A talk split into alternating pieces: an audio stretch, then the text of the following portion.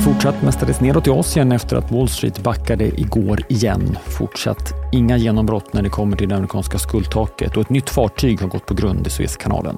Stockholmsbörsen ser ut att öppna svagt uppåt. Det är den 25 maj. Du lyssnar på det i Morgonkoll och jag heter Alexander Klar. Ja, återigen är det svaga börser i Asien. Hongkongbörsen tappar 2% och noteras på en ny lägsta nivå för året. Börsen i Fastlandskina tappar drygt en halv procent medan Tokyobörsen stiger mot övriga. I Sydkorea har landets centralbank behållit räntan på 3,5% för tredje mötet i rad. Ett fraktfartyg har kört fast i Suezkanalen. Det 183 meter långa Hongkongflaggade fartyget har gått på grund och boxerbåtar arbetar just nu med att få loss fartyget. För två år sedan körde jättefartyget eh, Ever Given fast i kanalen i nästan en vecka, vilket fick stora effekter på sjöfarten och den hårt trafikerade kanalen. Omkring 30 procent av världens containerfartygtrafik passerar genom Suezkanalen. Just nu rapporteras det om att minst fyra andra fartyg försenats på grund av problemen. Wall Street stängde återigen ner igår. S&P 500 tappade 0,7 procent, Nasdaq 0,6 samtidigt som förhandlingarna om det amerikanska skuldtaket fortsatte utan större genombrott. Båda sidorna fortsätter att beskriva förhandlingarna som produktiva. Med mindre än en vecka kvar till landet slår i skuldtaket 1 juni är den halvhårda deadlinen man satt så har kreditinstitutet Fitch sänkt sina utsikter för USAs kreditbetyg till AAA, men nu med negativa utsikter. Vi fick också protokollet från den amerikanska centralbankens senaste räntemöte igår. Det visar att ledamöterna var oense om hur man skulle se på räntehöjningarna framåt samtidigt som ekonomin fortsätter visa på motståndskraft. Vi kan notera att de amerikanska räntorna steg igår. Tvååringen står i 4,40 medan tioåringen står i 3,75. Fed-guvernören Chris Waller var också ute igår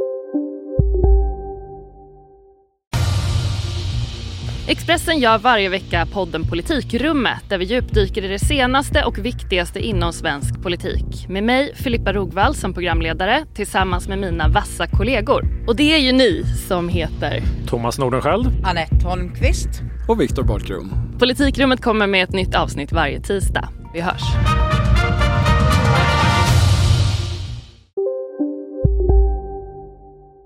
Går och sa att Feds beslut i juni kommer bero på inkommande data de närmsta tre veckorna. Och senare idag får vi en andra utläsning av den amerikanska BNP-tillväxten för det första kvartalet. Bland enskilda bolag så rapporterade Nvidia efter stängning och rusade 25 procent. Både omsättning och resultat var klart bättre än väntat. Något lägre än i fjol dock, men framför allt så var utsikterna framöver starkare. Aktien har redan dubblats hittills i år. Senare idag får vi rapporter från bland annat Best Buy och Ralph Lauren.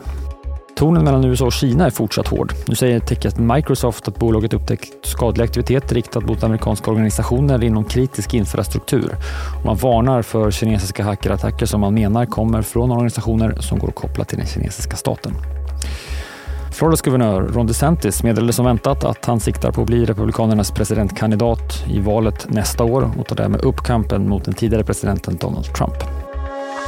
Sverige så, få svenska nyheter den här morgonen med ytterligare uppgifter kring spelbolaget Kindred värda att nämna.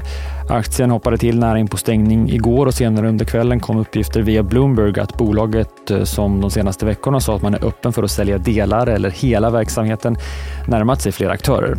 Kindred har bett potentiella köpare att lämna sina budförslag innan maj är slut. Senare under morgonen rapport från bland annat Elekta. VD Gustav Salford intervjuas i DTV under morgonen. Missa som vanligt inte Börsmorgon med start kvart i nio eller lyssna på programmet som podd från klockan 11.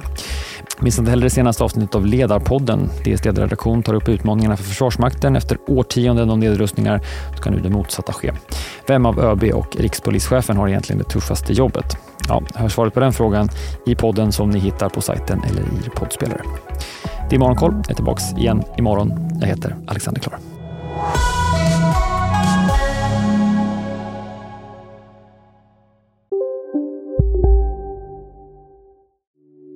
Hej, Ulf Kristersson här.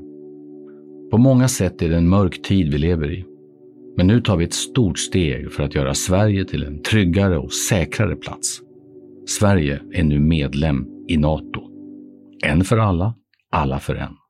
Vi är specialister på det vi gör, precis som du.